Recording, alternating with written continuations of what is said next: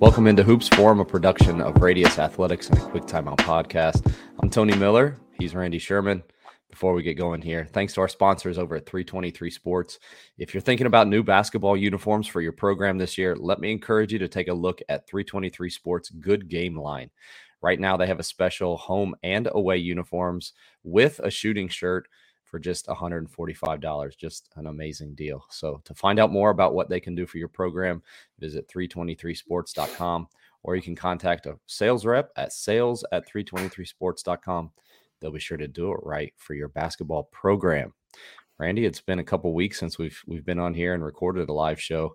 What have you either learned, uh, studied about, or maybe just thought about that de- that's deepened your knowledge of the game?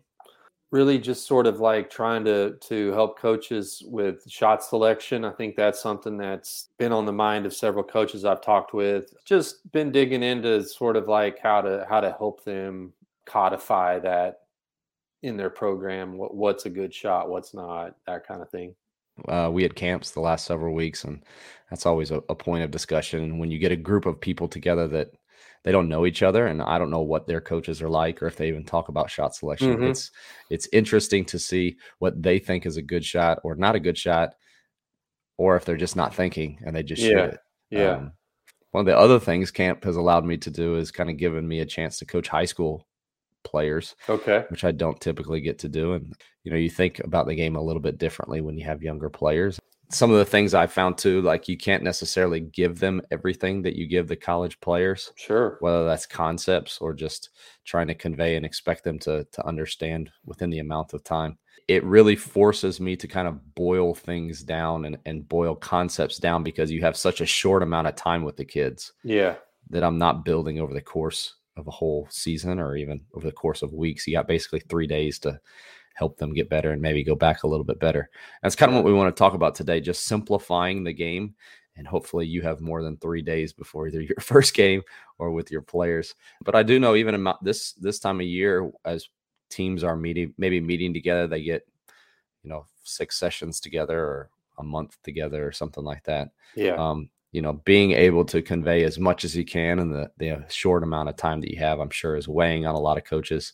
So let me let, let's start with that. Randy, I'll let you go first, but we're going to try to give about four suggestions for simplifying the game today. Why don't you go ahead and start your first suggestion you have for simplifying the game is I would say clearly defining the objectives mm. for your team. That that sounds basic, but I mean it's what we're talking about. Think simple, big macro level things that we can do as coaches to simplify the game. Kind of what I've been working on and talking about is, is one project where I'm trying to take the four phases of the game. Let's start with defense, then it would be transition offense, offense, transition defense, and how they work in a cycle, and come up with like four to five bullet points for each of those four phases to where it's big things like in transition offense. Did we get did we get the ball in fast? Did we did we get the ball over the half court line in four seconds? Did we did we gain width and depth and did we show up in our positioning? Right. So it's like those kind of big level things, for example. So what I would say to help simplify the game would be let's create some some high level unchanging almost like a rubric which we can grade our team's performances by in each of those four levels so where we can so every player knows in this moment in the game our objective as a team therefore my, my, role in that as a player is bullet one bullet two bullet three bullet four. So clearly defining what is exemplary for us in each phases of of play. I don't know that coaches are going to be able to do that unless that they have a mastery of what their subject is. And what I mean by yeah. that is is like what matters to them. We've talked a lot on this show about like what matters to winning. I think there's going to be some consistencies across doesn't matter if you coach in high school, college, pro, whatever your particular system is. Mm-hmm. I've found that the more that I know about my offensive system or my defensive system and the concepts that make up those individual parts, the better I am at identifying and then simplifying those key concepts whatever those checkpoints are for each of those systems and for each of those categories there. I'll give you an example of this. You know, this past week with our basketball campers, it wasn't realistic for me, nor was it really a good use of time to try to teach them all of our offensive concepts. But there were concepts within what what's just good offense and by having them do things like running to the right spots on the floor to get aligned at the beginning of a possession mm-hmm. shoot it drive it or move it in that particular in that order you know we saw immediate improvement in those four on four games i was doing nothing more than what you just said it's just that i had much fewer checkpoints underneath each sure. of those things and yeah. I, because i knew the concepts that mattered the most to the system or what were the foundational points of that i could convey those to them and they were able to pick up on those what those concepts were and it, we saw almost immediate improvement. And people come back and watch previous episodes about how important alignment is to start the possession being able to recognize when to shoot it when to drive it when to move it. And those weren't there weren't a lot of like quantifiably there weren't a lot of concepts that i were teaching them but because i knew what was most important then the bigger picture the game itself looked a whole lot prettier than what they were doing just on their own. And I, you know, yeah, back to your point, like if you can get those five things and boil it down, I have a feeling I can come up with a 150 things. But like, what are the five things, like you said, in each mm-hmm. of those categories that's going to make our team better? That will allow you to focus in, and you're able to like quantify it and figure out that's what a good objective is. Like, how can yeah. I measure? Are we doing what we actually are trying to accomplish to accomplish the goals? Whether that's having good offense or just winning a game. Yeah, to your point of of understanding the subject matter, I, I talk to a lot of coaches who sort of have this. It's almost like in their own personal coaching calendar, spring slash summer is the time that they learn a new offense and they're it's like they're running something different every year like completely different and that's fine. Uh, okay, do that. But um, one argument against that, to, to your point of understanding subject matter, is just think of how good of a troubleshooter a coach is that's been sort of like not doing that. Like, is there anything a player at Syracuse could walk off the court and say, Coach, they're doing this against my 2 3 zone that Jim Boeheim hasn't seen in 43 years of whatever, mm-hmm. however long I'm doing it, right? Like, like there, no, there's like, he's past the novice, past the apprentice, past the journeyman. He's into master level teacher of that thing. And what I see a lot to your point of understanding the subject matter is not only are your players learning this new information, but you, coach, are also sort of learning how to like okay, well, this is this this is what opponents are doing against it. Now I got to call whoever I bought this playbook from and go, okay, well, what do we do? You know, and then you do it again the next summer, and you're right back to mm-hmm. apprentice level coaching in a new thing.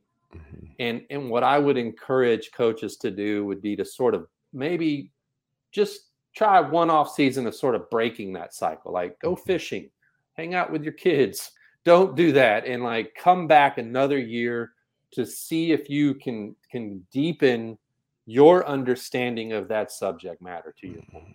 And I immediately saw improvement in my players play on the floor when I deepened my knowledge because I became a better teacher of it. And I think too many times we equate performance on the floor and success to their performance purely and there probably should be some more introspective how well did i teach it to them yeah.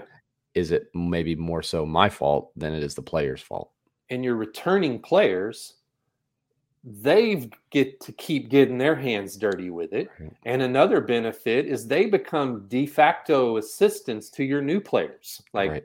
this is how we do things here get in line behind me and watch yeah. but if we're learning something all like even my returnees are they're almost like they're not returnees. Yeah. We, are doing something different every off season and implementing it in the season. Then my returning players almost become like they're not returnees because they're learning right alongside with your in, incoming freshmen this you know new offensive stuff and new whatever. So i would say that you you've made the best point so far of just really as a coach majoring in something and yeah. becoming a, an, an, a master level student of your subject. That's a great point. And it was so great this last week to see we had three brand new players come in, and I didn't have to teach them a lot of the things. I had my senior over there, and just watching him help the player understand what we were doing, but yeah. also the the why behind it was uh, it was pretty cool to see. Yeah, I was I was fortunate enough to to have been coaching when you know love him or hate him. Bob Knight was a great co- like a great teacher of the game. You know, methods aside sometimes, but but uh, watching him when he came to Texas to coach after he left Indiana, he came to Texas Tech. I was able to observe a lot of practices and and that's that's one thing I picked up on. The guys learning the motion offense and how to read screens and use them and all that. Like, like if some newbie messed up, he wasn't yelling at the newbie. He would be like, "This guy was in line five minutes with you. You hmm. know, you you guys who know how to do this are responsible for for that. And and like if we're all the time doing something new every off season, nobody's. I don't have that help from my returning players. A quick timeout podcast is sponsored by 3 on 3 Hoops Hub. If you're a basketball coach looking to grow your program, raise funds for your program, or build your basketball business, you're going to want to check out what 3 on 3 Hoops Hub can do for you. 3 on 3 Hoops Hub has run over 350 3 on 3 basketball leagues for thousands of kids since 1997 and is helping coaches all across the country do the same. Three on three basketball is the ideal format for players to get more opportunities, work on all skills and positions, and have fun playing competitive basketball with their friends. You can bring three on three to your community and do it like an expert by learning from the best three on three Hoops Hub free training. To find out more and get access to the training, simply click the training.3on3hoopshub.com QTO link in the show notes below. Number three is I like to give things that you can adopt and start using right away. So, granular level coaching tactics that you can use right away. And today's, I would say, to help simplify the game for your players, is start using if then statements in your coaching. I think that comes from like the old computer programming language, like to to to but but I think it's a valuable coaching tool. When I started really using it with with players, they really latch onto it to where let's think of, a, of an example like like i don't know if i'm if i'm the recipient of a screen right like a down screen or something how do we use an if then statement in our coaching? Okay i'm talking to the guy who's or the girl who's receiving the screen whomever whatever player is receiving the screen and i want them to read the screen co- co- correctly i'm going to break it down into a series of if then statements. If you are trailed then curl. Some that's just a tiny example, but like what I would challenge coaches to do would be to take your offense, your defense, and make it really binary like that with your players. If this, then that. Hmm. And then you can kind of like like refer back to that and and like use questions like, okay, what's our if then statement there? If you were you were trailed and you didn't curl, you straight cut it. Like what's our what's our if if trailed then curl? Gotcha. You know, like like get things boiled down to almost like a 50-50 right? Like if this then that or maybe one other thing right? Like to help simplify the game for your players start thinking of of all the things you say in practice all your all your teaching points and see if you can sort of like reconfigure those things into if then statements. Mm. if i'm driving and i see help then i'm going to jump stop or stride stop or whatever like if I'm driving and I see help, then I'm going to throw to the pa- pass the direction of the help, you know, like that sort of thing, like to where it's hard to it's hard to confuse that. Mm-hmm. If mm-hmm. then, yeah, yeah. Let me tell you the two areas where that's really helped. The first is it's helped with my players understanding the why.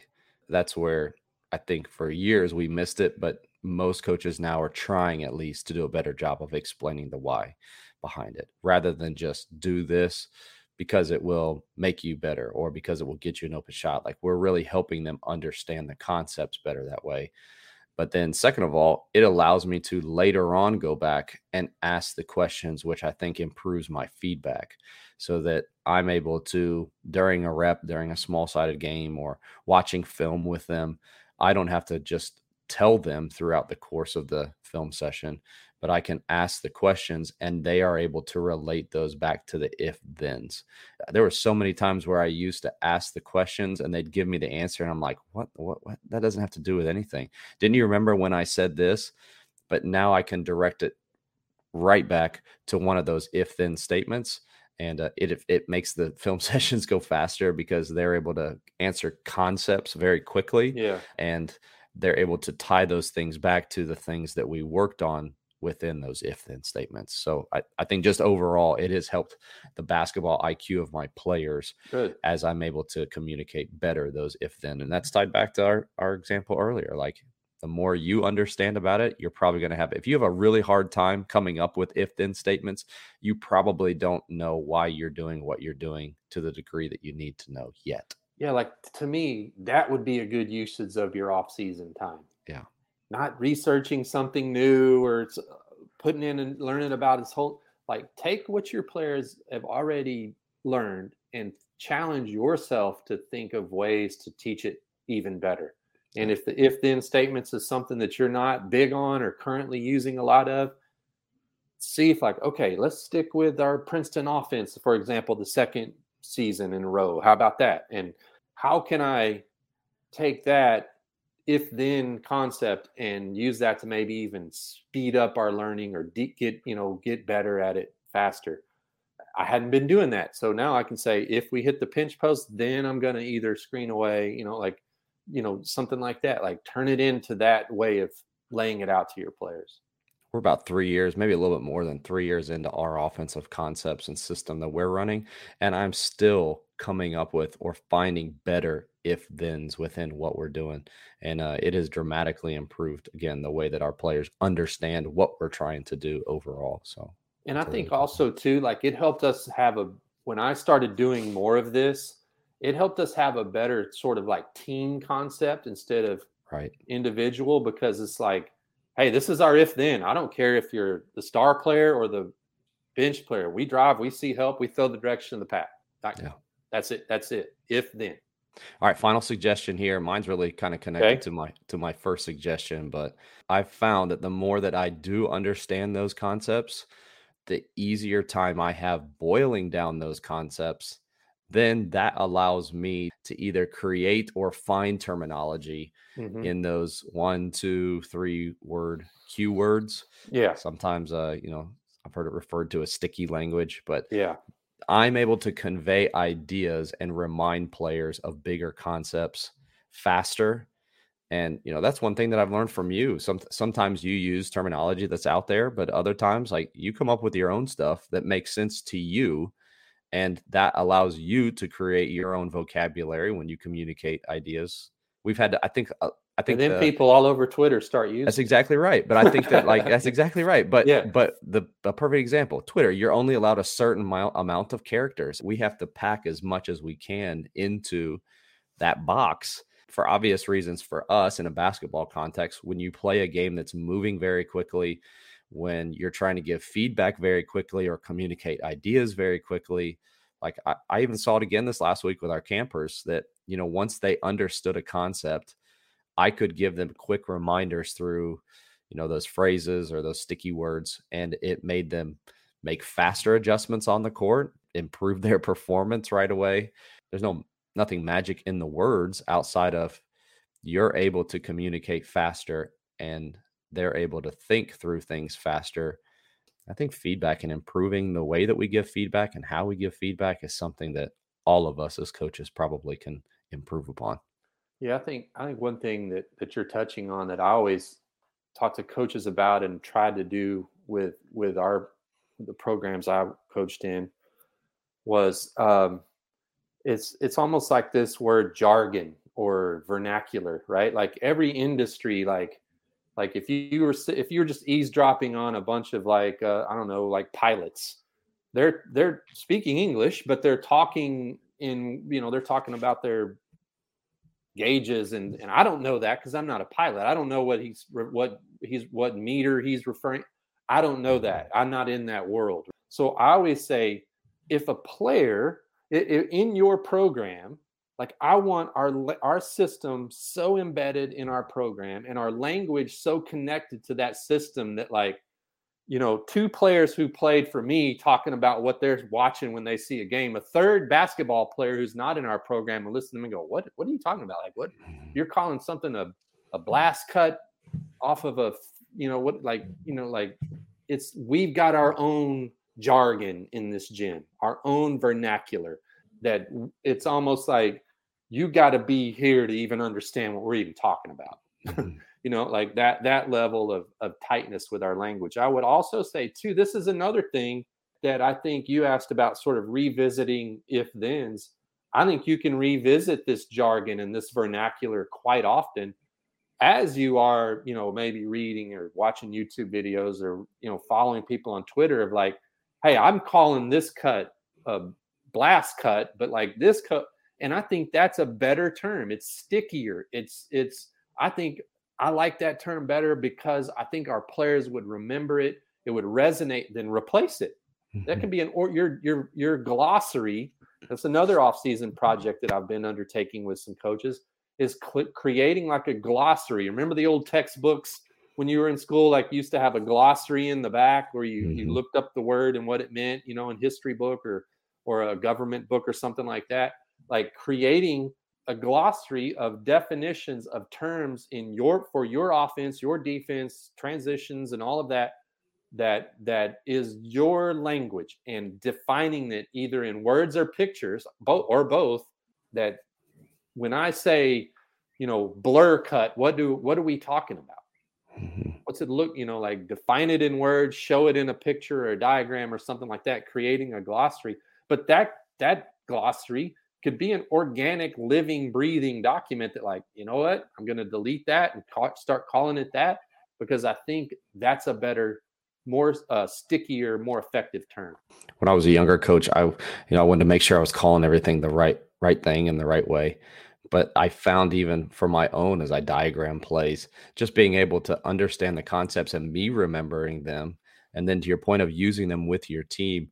Coach Richey, Bob Richey over at Furman, Mm-hmm. His vocabulary, and I know others do this, but like his vocabulary for his program really actually aids and helps with the culture of his team because it they have their own personal language and it creates this sure. Uh, close with with how they communicate on the floor and you know just like you were alluding to and i found the same thing with our players and with our team like they buy into it and it becomes kind of like their own thing it, it's multi-purpose um, and it, it's made a difference in even our, our team cultures. Yeah, one yeah. thing I've got to work on, this is a weakness of mine, is sometimes I'll call the same thing like three, three different, different, things, things or something like just just sort of I understand it in my head because I sure. I can bounce back and forth and all of that, but like I'm not sure that that's a great way to teach coaches eh, or players.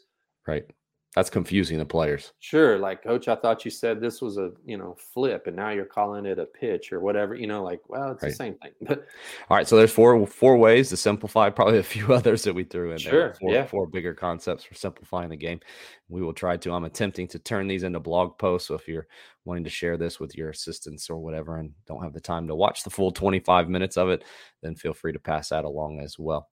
Randy's a great resource. Be sure to find him on uh, Twitter at Radius Athletics. You can find me at Tony W. Miller. You can also search podcast Quick Timeout, where you can also find audio versions of this show. You search on any podcast platform of Quick Timeout or Hoops Forum. If you're into more watching, going back, you can search Radius Athletics on YouTube and find the full version of the show there. Hope to see you again next week on Hoops Forum.